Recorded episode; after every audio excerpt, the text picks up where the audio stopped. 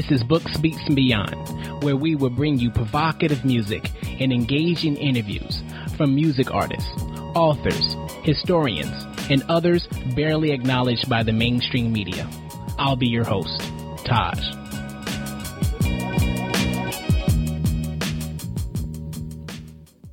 Today I'm talking with Lauren Brooke Eisen about her informative book entitled Inside Private Prisons An American Dilemma in the Age of Mass Incarceration.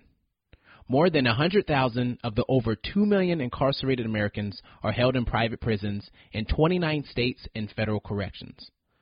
Private prisons are criticized for making money off mass incarceration to the tune of $5 billion annually. From divestment campaigns to boardrooms to private immigration detention centers across the Southwest, Lauren Brooke Eisen examines private prisons through the eyes of inmates, their families, correctional staff, policymakers, activists, immigration and custom enforcement employees, undocumented immigrants, and the executives of America's largest private prison corporations. This book is a blueprint for policymakers to reform practices and for concerned citizens to understand our changing carceral landscape. Lauren Brooke Eisen is senior counsel to the Justice Program at NYU Law School's Brennan Center. There, she focuses on changing financial incentives in the criminal justice system. Lauren Brooke Eisen, welcome to Books, Beats, and Beyond. Thank you. I'm very excited to be here today. Thank you. So, this book is very eye opening. What compelled you to write this? What does this book set out to answer? So this book focuses on the intersection of profit and incarceration, one of the most raging debates out there. And I wanted to write this book because I wanted to find out what does it mean for a for-profit company to manage jails and prisons? Is it legal to delegate such a core government duty? Is it moral to do so? Do private prisons save money? And even if they do, does that validate the industry? And these were the questions that the book examines. Perhaps the most important question is how we got to the point where a major public policy is delegated to large corporations. So after 30 years of intense debate, this book endeavors an even-handed and fair-minded look at an industry that raises important and profound questions about economic development, morality, state responsibility, and the nature of punishment itself, and ultimately, what does our nation's increasing reliance on the private prison industry since the 1980s mean for the American justice system? Yeah. So before we get a little deeper, some people may not even be, be familiar with what a private prison is. What is a private prison and what caused the so-called need for private prisons? So private prisons are, when we talk about private prisons, corporations own and operate these facilities. So sometimes a corporation may just own the real estate and lease the prison back to government. In most situations, the corporations will own the real estate and also manage the prison. And when we talk about private prisons, there are correctional officers who are not government employees, but they are employees of these corporations themselves. So the two biggest private prison operators in the United States are an org, uh, a company called CoreCivic. It used to be Corrections Corporation of America, and it just rebranded last year. Hmm. Its new name is CoreCivic, and the Geo Group. And these two corporations are publicly traded on the stock market, and they're very profitable. Uh, Geo Group and CoreCivic together earned a combined 4.3 billion in 2016. Wow. There are other large corporations that own and run prisons in this country. And how we ended up relying on these corporations was a big part of the, the book's inquiry. And the book looks at where these corporations emerged and how policymakers started to rely on them and ultimately how these corrections um, companies became so entrenched in American corrections and detention today. Mm-hmm. It seemed like, um, kind of reading the book, a lot of it came around the 1960s. Why? What was so particular about that period of time? So, what happened in the 1960s was that um, you, crime was still relatively low at that point. Mm-hmm. Um, but you know, this was after the Vietnam War, and you know, our when we look at the history of corrections, we have pockets of time where the correctional um, policies and stance was focused on rehabilitation. And you know, in the 60s and 70s, rehabilitation and um, working with individuals who had violated um, criminal justice laws was front and center when we talked about how um, people were treated behind bars. Um, there were a couple of things that happened. You know, there was there were riots at, at prisons across the country. Um, specifically, there was you know the Attica prison riot. Mm-hmm. Um, there were riots on the West Coast, and those garnered a lot of um, national headlines and attention. And our country, um, for for many reasons, um, started to become more punitive, more draconian. Um, crime started to increase. Policymakers couldn't win election unless they were seen as tough on crime.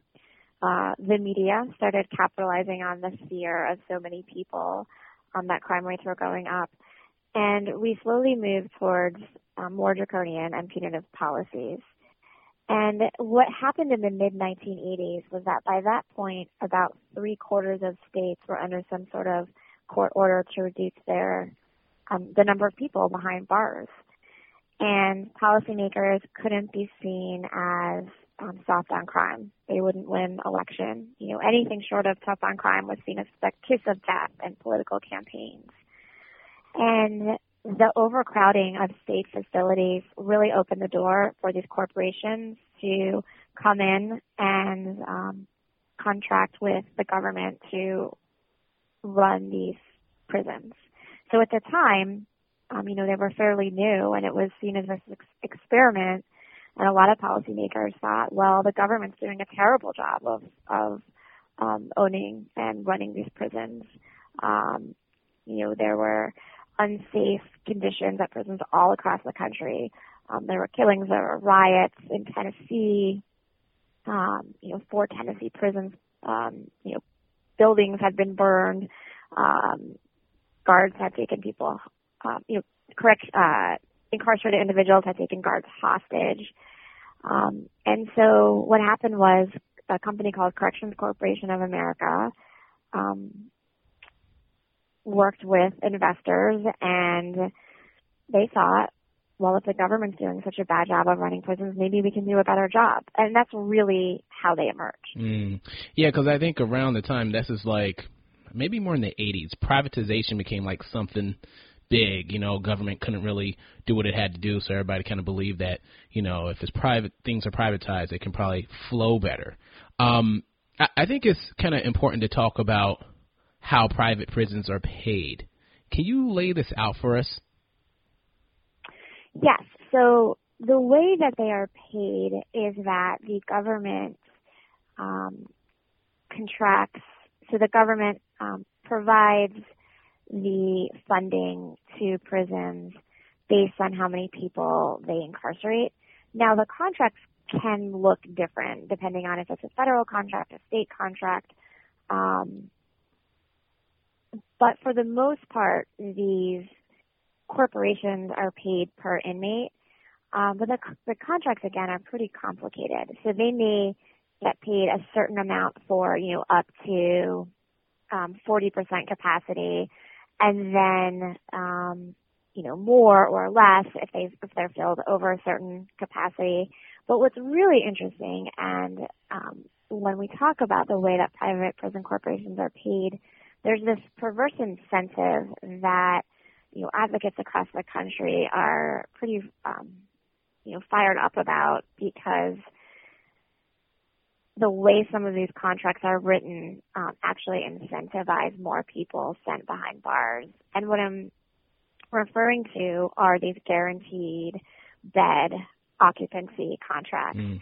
So, for example, there's an immigrant detention facility that's owned by CoreCivic in South Texas, and CoreCivic, this private company, gets paid as if it is 100% full, hmm. even if it's not How's that possible? And and if you think about the incentives there, um, a lot of state contracts have the same incentive. A lot of the state prisons in Arizona that are privatized um, have those contracts with the private companies. And so when policymakers and directors of corrections are looking at correctional populations, they have a, you know, they're already paying for those beds, so there's less incentive to look at how to downsize prison populations. So, knowing that they there's this guaranteed paid regardless of the occupancy, what is the correlation between private prisons and mass incarceration? In a sense, it seems like it's you got to constantly feed that that that that system, right? So there is there a, a real direct connection between those two? And that is that really gets to the heart of this book, and and that's a question the book asks over and over. Um, what is the relationship to mass incarceration and these um, for-profit prison companies? So the book ultimately finds that mass incarceration would have existed with or without these private prisons. Mm. Um, but at the same time, these corporations didn't sit idly by uh, and just watch this happen. And the book uh, points to a lot of places in history where the private sector was intimately involved in creating policies that were more draconian. So mm-hmm. the book examines what the role of these corporations was in drafting model legislation at American Legislative Exchange Council meetings, oh, yeah. um, where they actually drafted um, draconian punitive legislation that a lot of the states ultimately uh, adopted. And of course, there are lobbyists who work for these corporations who um, speak to federal policymakers, state policymakers. They take correctional officers to dinner, um, talking mm-hmm. to them, asking them what the you know projections look like in their states. So while mass incarceration would have existed even without these corporations, their very existence has perpetuated higher prison populations. And I think what's very important for today and why um, why the book is important is because the idea of these corporations continuing to be so entrenched in American corrections makes it more difficult to start to downsize prison populations. And that's both at the state level, the federal level, and, and even when we talk about immigration detention. Yeah. And the book also looks beyond just these corporations that own and operate prisons. And mm there's a chapter in the book called The Prison Industrial Complex. Yes. And those are all of the corporations that profit off of people behind bars and even profit off of people who might be in the community, but under some sort of um, community supervision as well. And all of these corporations that are so entrenched in, um, you know, profiting off of people who are um, either behind bars or part of the correctional supervision in this country, um, you know, there's certainly a force that makes it harder to um, de-incarcerate. We're going to stop right here and take a quick break, and we'll be right back.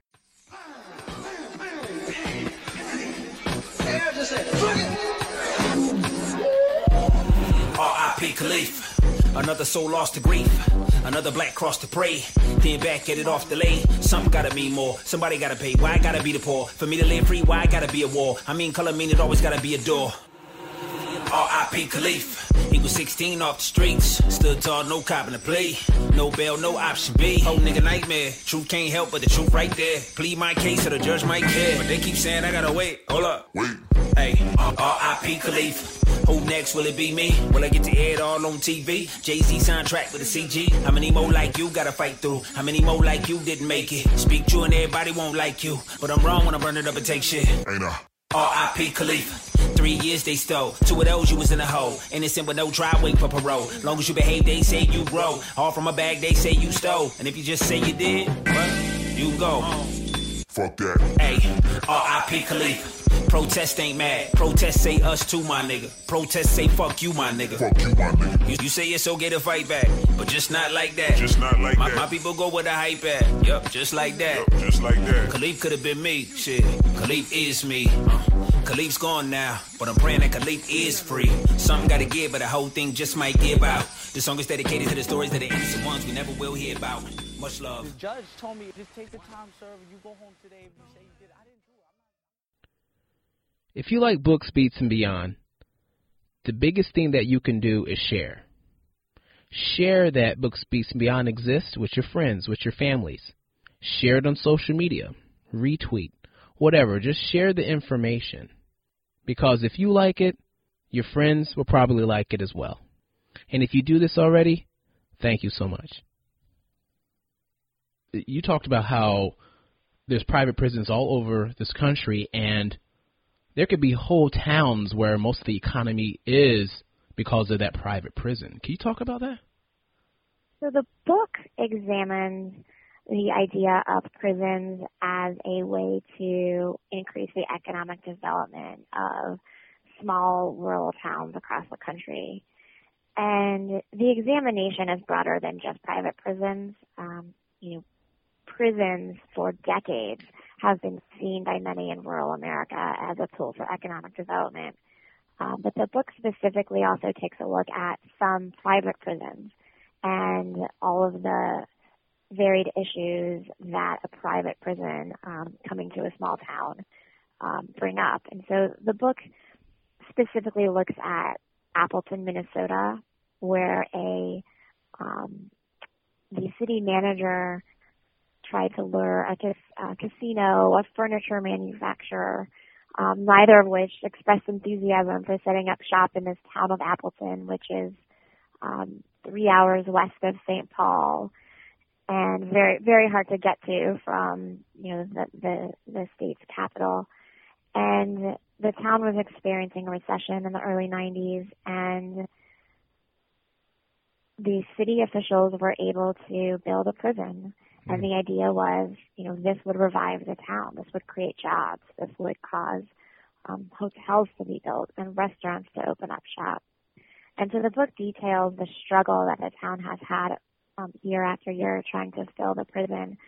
Um, eventually, CoreCivic bought the prison, and they expanded the prison, and it was booming for a while. The prison was full, and uh, you know, Super 8 Motel opened up shop in the town, and um, you know, the, the town's you know economic future was looking up.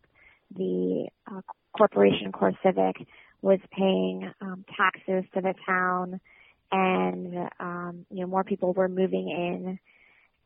And eventually, CoreCivic had to shut down the prison. They just couldn't um, fill it with the number of incarcerated people they needed to to run a profit, to turn a profit.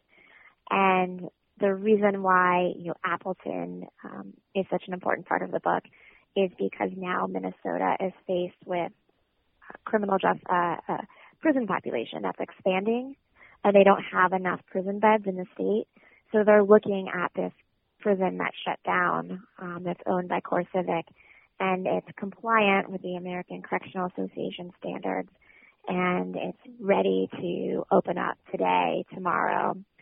And I interviewed the mayor of the town, I interviewed other city officials, and I interviewed people who live in the town, all of whom are really hopeful that the prison will open up um, wow. because of its potential to revive the town's economy. And and that's a pretty um, significant um, inquiry when we examine the role of private prisons in America, mm-hmm. um, because this is different from a Walmart opening up or a big box, you know, another big box store. Um, this is a town that needs this prison um, for its economic future. Right. So, so it kind of comes down to like an ethical or moral question, like, like what what what matters most? You know, uh, the increase of you know the mass incarceration or the decline of of the economy of of a rural community, you know, that's dependent on a private prison. Yes, and you know the moral questions are certainly central to this book. Um, you know, what are the moral implications of for-profit firms overseeing hundreds of thousands of inmates?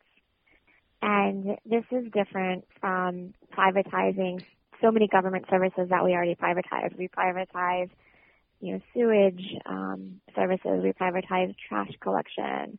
We privatize, you know, um, firefighting services.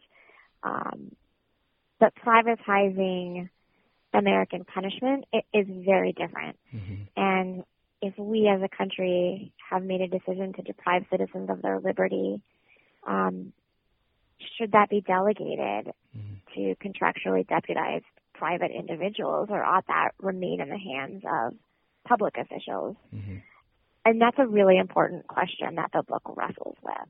Um, Yeah, that, that this is the nature of punishment is very different from a lot of the other government services that we've privatized throughout history. Right, because you, you when when you think about it, it gives a similar taste of like convict leasing, slavery in a sense, and if you look at the racial disparity in the, in the, in this, it's just seems like another form of slavery in a sense.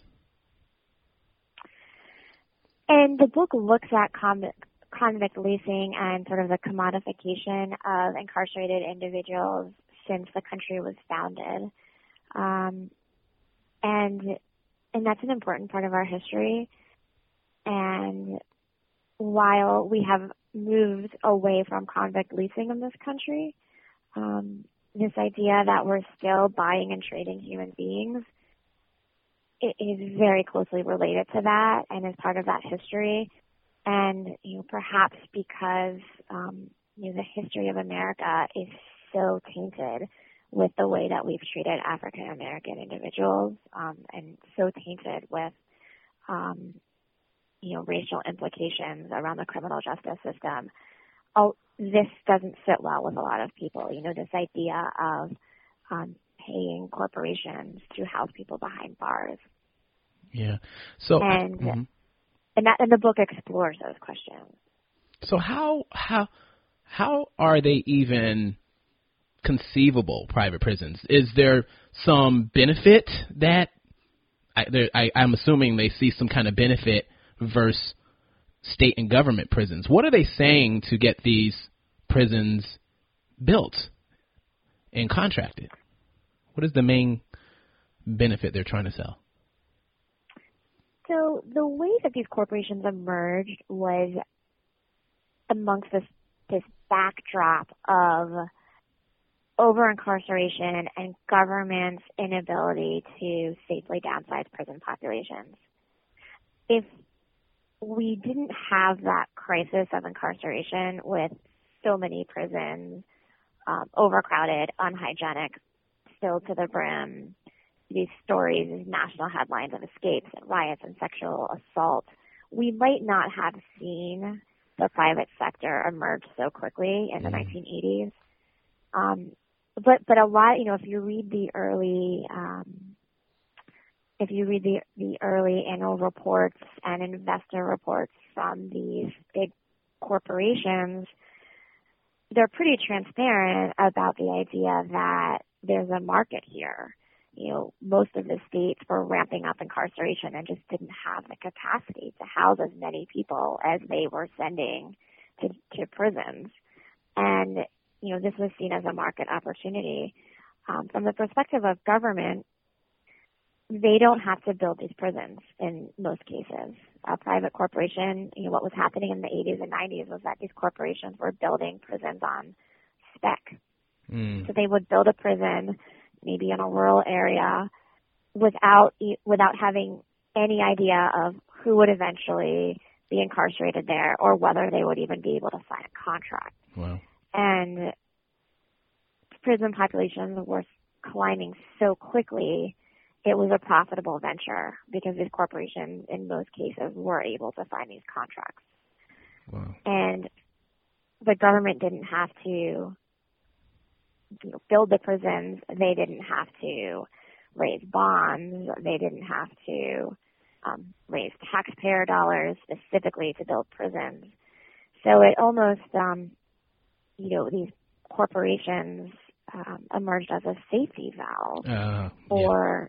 directors of corrections who didn't have to have these very tough conversations and discussions about whether incarceration was the right sanction for so many people who violated the criminal law. So it kind of wipes their hands clean of um, being responsible for any kind of transparency and other factors that go into state and government kind of policies. So since they're dealing with something that's more privatized, they can say, "Look, we're doing what we have to do," right? While, like you said, it's a safety valve to kind of um, keep the population, the, the the public blinded in a sense.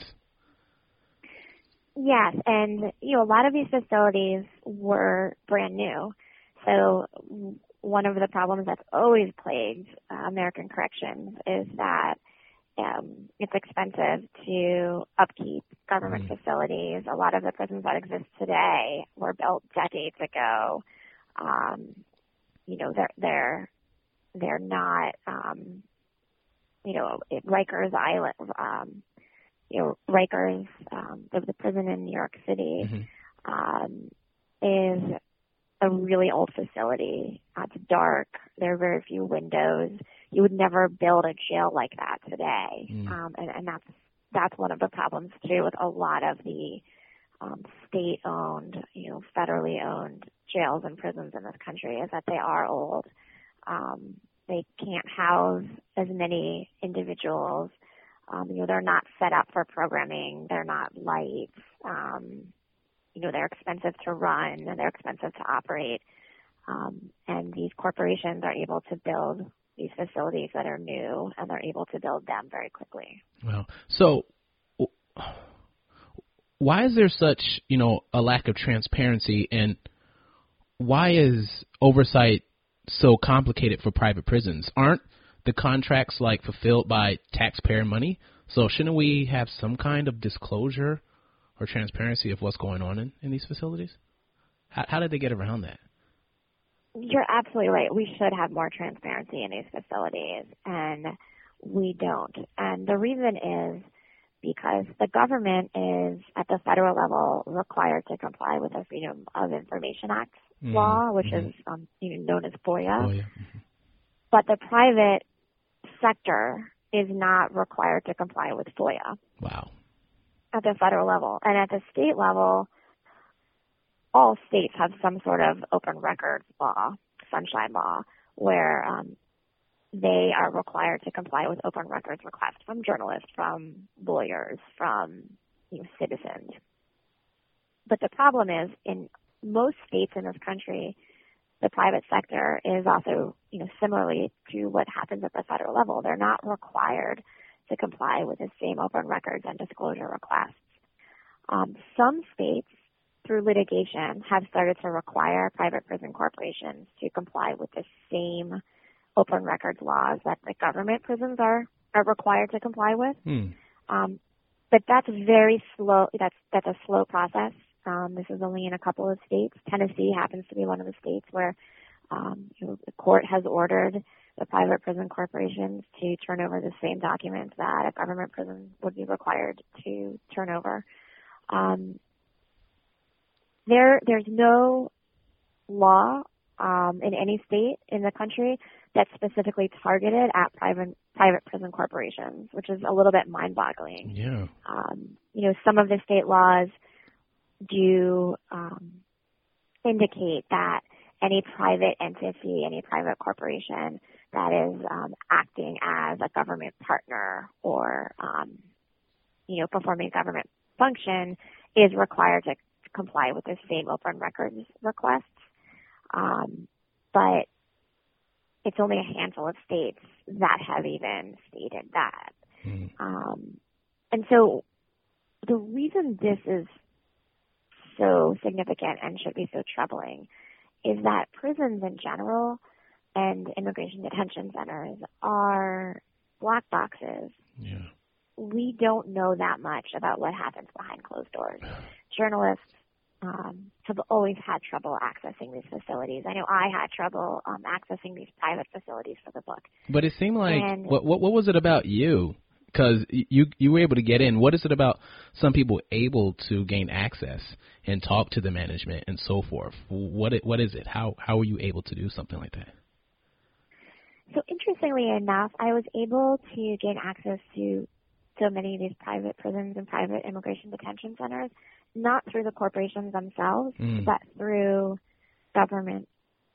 So I and I attempted to um, interview high level officials at CoreCivic and Geo Group, and I attempted to shat. You know, I asked if I could shadow some of their officials um, as they as we toured different prisons. Um, they ultimately did not grant me access. Uh, they did not invite me down to their headquarters to interview them or their staff. What was their reason? The way I was able to gain access was ironically through ICE itself, Oh, um, because the contract for these private immigration detention centers is with ICE, and I was able to gain access to the state private prisons through the government corrections. So Hmm. I would um, contact um, the director of corrections in Colorado, in New Mexico, in Louisiana, and they granted me access. We'll be right back.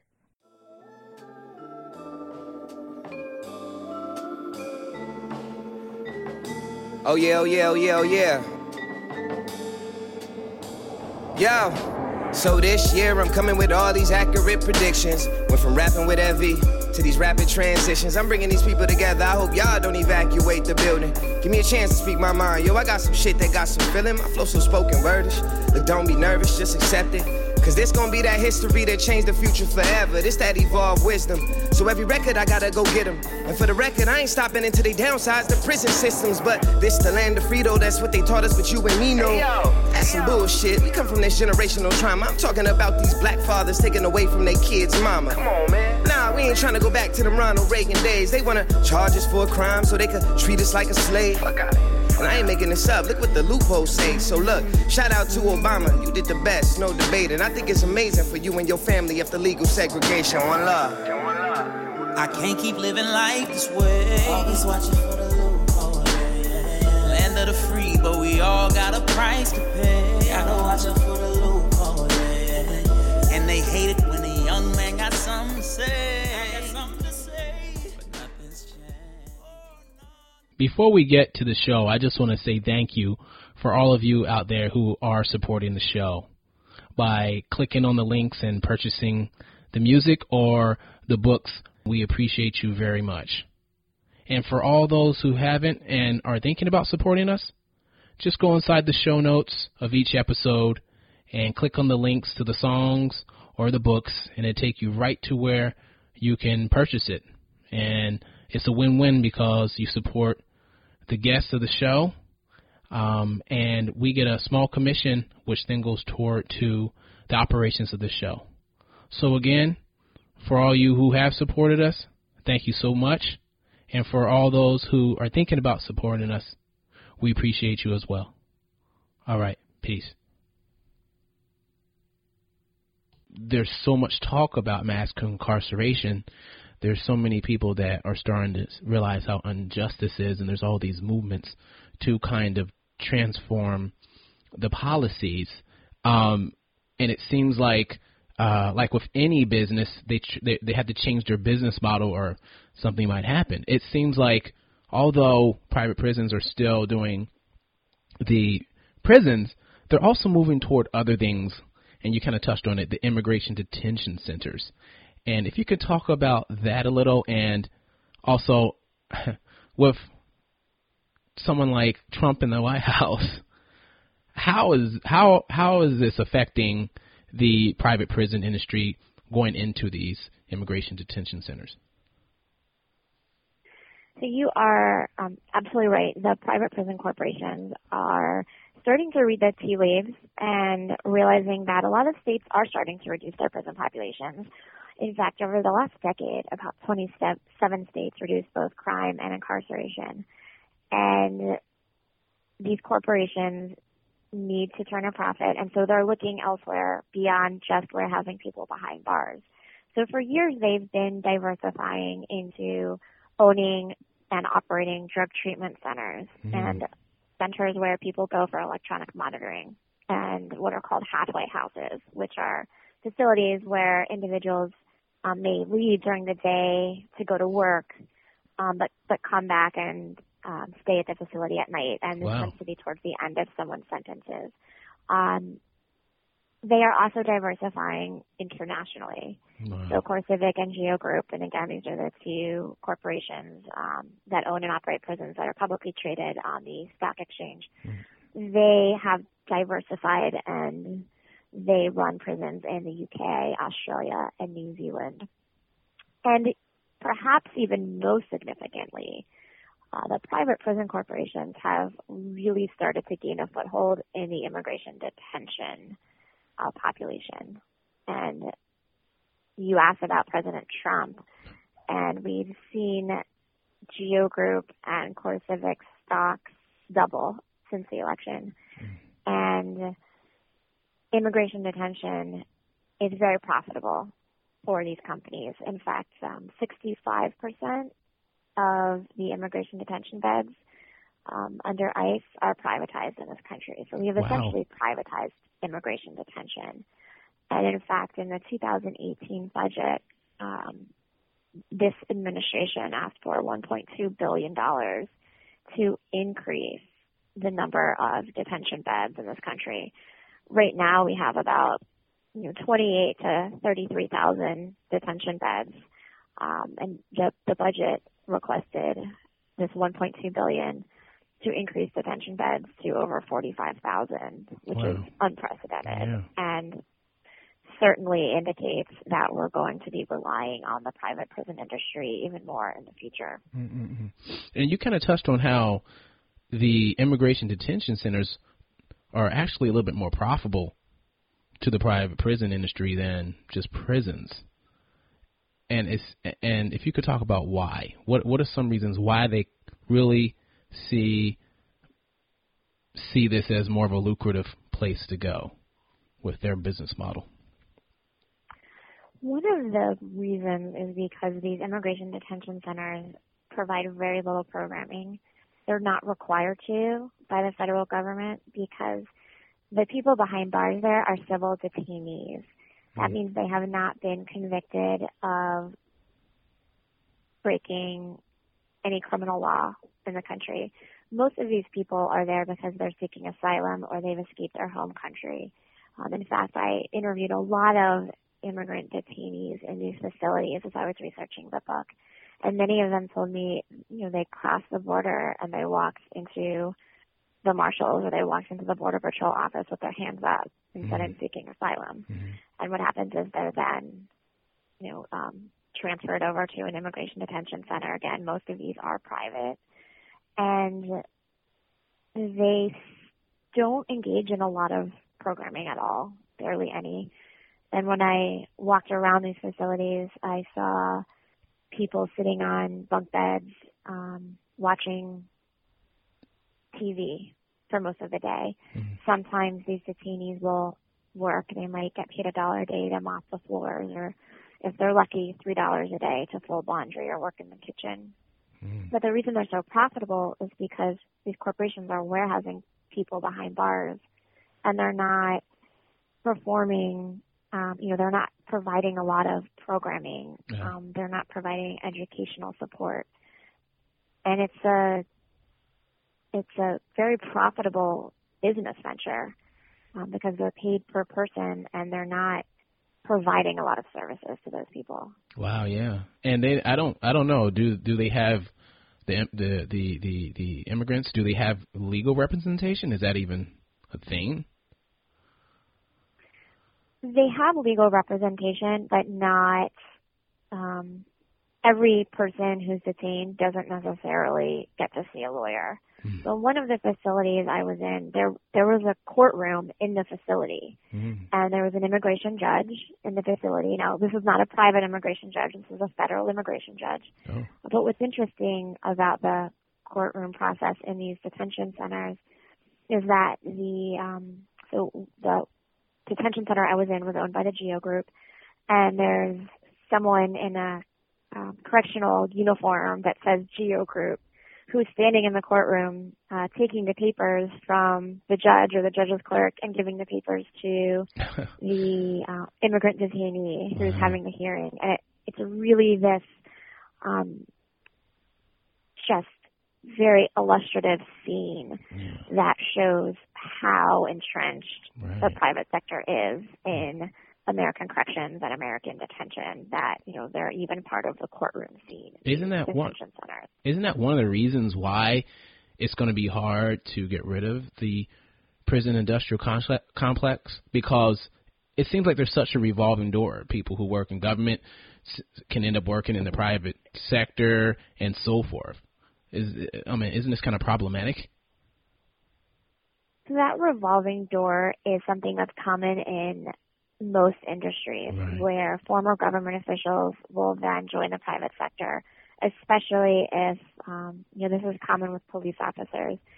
Uh, they may retire early, they have a pension for life, and so they may go into security or they may take a private sector job uh, that's related to policing.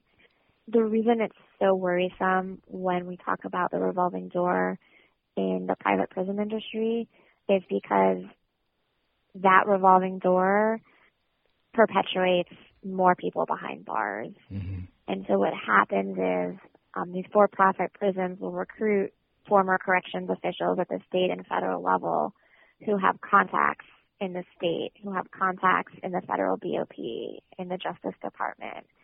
And those people, you know, working for the private sector are certainly going to be incentivized to um, privatize more. Right. And if they have those connections with government officials and the government officials trust them, the government officials might be inclined to privatize more of corrections. Right. I think that I think this is so strange. Like there's so much conflict of interest, and government's always talking about with certain interest, industries when it comes to conflict of interest, the things you can't do. But then on the other hand, these revolving doors, it, it just does not make sense. the, all, all the little loopholes they find to keep stuff like this going is just mind-boggling. And you know, it's interesting. When I started to research the book, um, I started to look at how private prisons are important, where they're important, and it's in these relationships that they're so important. Mm. It's in the state house where former corrections officials who are now working for the private sector are meeting with policymakers, um, are meeting with directors of corrections, and it's these relationships that help to perpetuate increased prison populations. Mm. And you know, the book has a lot of these touchstones where um, decisions were made to increase prison populations or send more people to private prisons, and you know a lot of them at the end of the day are connected to uh, these close knit relationships between the private sector and the government. So you kind of touched upon how um, these uh, private prison corporations are traded on Wall Street, and I know some some people have heard about the prison divestment movement. Um, if you could talk a little bit about that, you know, what is the strategy and what are their goals? The divestment movement is a really um, interesting campaign that is occurring all across the country right now. And the book looks at divestment campaigns at universities as well as city government. And I interviewed a lot of students across the country who were very involved in divestment campaigns. Some of them were at Columbia University, which became the first university in the country to completely divest from the private prison industry. And this was a, a very much a student-led campaign. You know, they marched into the president's office and they demanded that Columbia divest from the private prison industry. Uh, it's really interesting that the president wasn't in his office at the time, so they read a letter to his secretary. Um, and I, I asked a lot of these students uh, who were at different college campuses, why this? You, know, you you you're busy, you have a lot of schoolwork, you're involved in sports. You know, why divestment campaigns? Why this cause? And to a lot of the students, um, they felt that by even paying their tuition at their university, that they were complicit in creating mass incarceration. Oh, yeah. Uh, if their university had any financial holdings in the private prison industry. And the students were very passionate about this. Um, you know, the book notes this is sort of the new civil rights um, campaign mm-hmm. of student groups. And recently, New York City and Philadelphia have both divested their city pension fund, funds from the private prison industry. And the city of Portland divested from all corporations, not just private prisons. Wow. So this is definitely a trend that we're seeing across the country right now. Unfortunately, I don't think it will necessarily make an impact Why is that? on the corporation's bottom line. It's because the, the the universities divesting and some of these city pension funds divesting, they send a message. They certainly build momentum. They certainly raise the issue of um, the immorality that a lot of people feel is involved in private corporations being involved in corrections. But to really make a difference, we need um, we need some of the you know these bigger um, funds to divest. So, for example, um, Vanguard has a lot of holdings in the Mm. private prison industry, Mhm.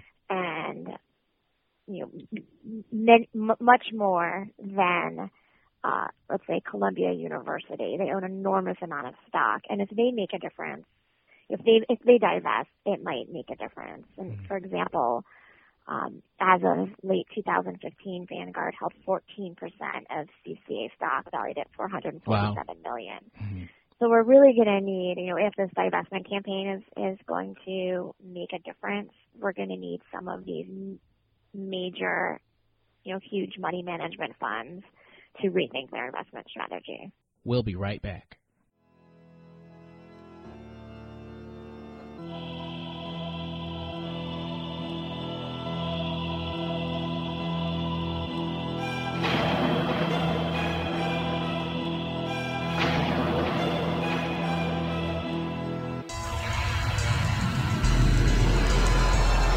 Frankenstein, a horror like black man with all white drawers. They tried to take my power, instead they made a monster. Beast mode, beast mode. My whole empire black like Lucius. We gon' retire Mansa Musa.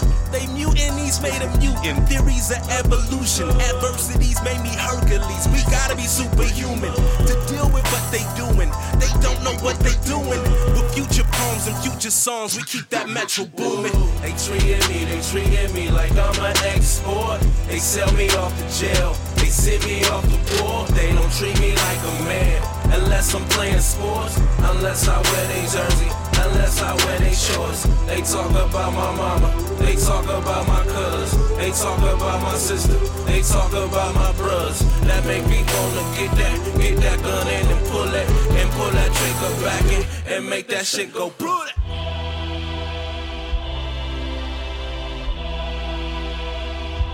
Now, if you take the fist of a fighter, the brain of a scholar, the heart of a lion, and put it with some animosity, this is what you get. So you, you, work with the Brennan Center and you, you're around trying to find solutions to help uh, reduce the le- need or eliminate. Um, it seems if, if I got this correctly, eliminate private prisons or and just kind to kind of reduce mass incarceration or elim- um, eliminate mass incarceration. So, what are some of the solutions that you or others or your colleagues talk about to help decrease this dilemma? So at the Brennan Center, I work to reduce the number of people who are behind bars in this country. And we issued a report at the end of last year called How Many Americans Are Unnecessarily Incarcerated. The report found that about 40% of Americans don't need to be behind bars. Forty percent.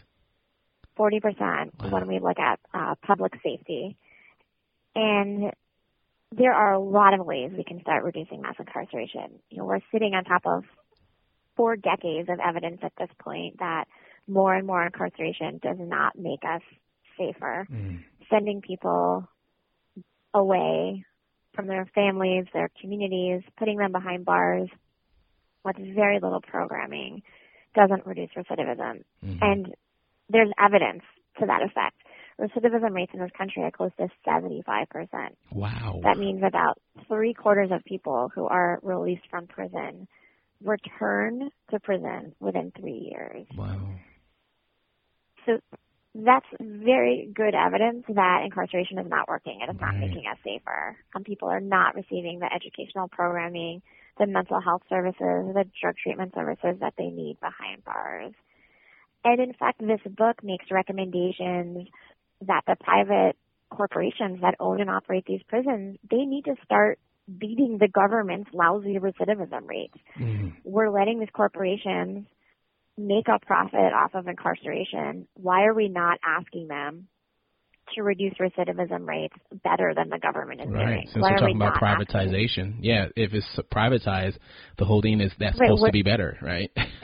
exactly, and where is that innovation that yeah. these corporations promised four decades ago? So the book ultimately takes the practical lens that we are living in um, 2017. President Trump is is our president.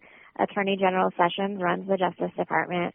We have seen the administration continue to rely on private prisons. Mm-hmm. So let's look at how we can reform these places, these prisons, these detention centers, while thousands of people are behind bars at these facilities. And uh, some of the suggestions are let's require these corporations to reduce recidivism rates. Mm-hmm. Let's write that into the contracts. Let's uh, fine these corporations more than we're finding them today. Mm-hmm. What happens is a lot of these corporations find it cheaper to violate their contract wow, and yeah. um, not hire enough correctional officers because it's actually more cost effective for them to pay the government fines than it might be for them to hire enough correctional officers. Mm. Now, it's not always so purposeful. It's we have a shortage of corrections officers all across the country in government-run facilities and private facilities. Mm. Um, but they're not incentivized to hire enough correctional officers because in many cases the fines are actually cheaper than the salaries. Wow. I mean that that makes perfect sense. I I mean you know, recidivism rates being so high, you are a private company, innovation should be part of the key. That is a good solution. I mean, to reduce recidivism rates, I, I think that's a big goal. And um, how is that? Is is that being considered in Congress at all? Is or is that just going to take a bigger fight? How, how is that looking? We are not doing enough to incentivize these private contractors to innovate, to reduce recidivism, to improve programming, to mm-hmm. focus on job creation for those who are going to be re-entering society, the community. Mm-hmm. There are bills at the federal level that have not moved much past their committees um, that have been introduced year after year to improve transparency and accountability at uh, private prisons, to eliminate private prisons um, to hold their feet to the fire a little bit more. Um, the bills just never move past committee. And I think at the end of the day, uh, we need a multi-pronged approach to reduce recidivism in this country. Mm-hmm. But we need to at least start with these contracts. Mm-hmm. And if mm-hmm. we're asking the private sector to be in charge of so many people who are behind bars, it's really incumbent upon our the government to rewrite those contracts and tell these corporations, we will not let you operate these facilities if you don't improve programming, if you don't reduce recidivism rates. Yeah. And other countries are starting to experiment with that, and and that's why we know this can be done. In New Zealand, uh, there is a private prison um, where the government of New Zealand has written into the contract that the corporation that owns it and runs it will actually receive a bonus if it can reduce the recidivism rate of certain females who are mm. incarcerated at that facility. So we're starting to see other countries, and Australia also has some of these what are called performance-based contracts, mm. where the contractor would receive additional funds, bonus money, if they meet some of these benchmarks and milestones. And we're not seeing that innovation in the United States, and mm. we hmm. really need to. Wow. Yeah, I wonder. I would like to hear the outcomes of that because I know other industries like hospitals are doing the same thing, where they are getting incentivized for keeping people out of the hospital. You know, um, so that that'd be interesting to see how that moves forward. in that regards. But it, seems with with our government right now, it seems like there's someone in that in in there that is seems like that's all for privatization of this. So it's going to be pretty hard during this administration to kind of move forward with things like that. What what can the average citizen do in regards to this? That's a question that a lot of people ask, and I think there are many ways that people can raise these issues to policymakers. Uh, you know, anyone can pick up the phone and call their state legislator or their city council representative and ask about you know transparency requirements mm-hmm. um, when it comes to these private prisons. Um, at the local level, people can, can get involved in divestment campaigns at schools, divestment campaigns at the city level, at the state level. Mm-hmm. Um, at the federal level, constituents can call their policymakers, meet with their policymakers, and urge them to introduce legislation to improve transparency and accountability in these prisons. Um, there are a lot of ways to sort of raise this issue, and I think something that is really important, and one of the reasons why I wrote the book is just to continue to engage people in this conversation. Um, some people don't know that private prisons exist, that these, right. that we have let corporations run and operate prisons. A lot of people have um, you know, no awareness that these corporations own the own and run and operate the majority of immigration detention beds in this country that we've essentially privatized immigration detention. Right. So I think continuing to have these conversations is really important um, at all levels, and certainly um, people can engage their local policymakers on these issues. Yeah. So, how has writing this book changed you in any sense? I really like that question because in writing this book, I interviewed a lot of incarcerated individuals at private prisons. I mm-hmm. interviewed families of incarcerated individuals, formerly incarcerated individuals. And some of them told me that the time they spent in these private facilities wasn't so bad and mm. in fact was better than the time they spent at private facilities. Wow, why? Um, partly because some of these individuals felt that they were you know, left alone a little bit more. They weren't watched mm. um, as closely because these private prisons were understaffed. Wow. Um, but at the end of the day, I asked everyone I interviewed what it meant to them that they were in a private prison. Did they think about it? Did they think about people making money off of them? Did it not even occur to them? And every single person I spoke to said they were um, really distraught when they thought of someone making money off of their incarceration. Mm-hmm. One of the women who I interviewed for the book who had spent time at a private facility, um, you know, she said, I'm shocked that prisons became private without really a large national debate. I felt like it happened under the nose of the public. Mm-hmm. And, you know, what sort of hope is there for us what sort of hope is there for the criminal justice system getting fixed if private companies are now making money off of incarceration? Wow. And that theme was echoed um, throughout my conversations with formerly incarcerated individuals. But at the end of the day, and the book advocates to improve conditions of confinement and programming and rewrite contracts and request and require that corporations reduce recidivism rates. But we still are faced with this issue of, you know, are private prisons moral?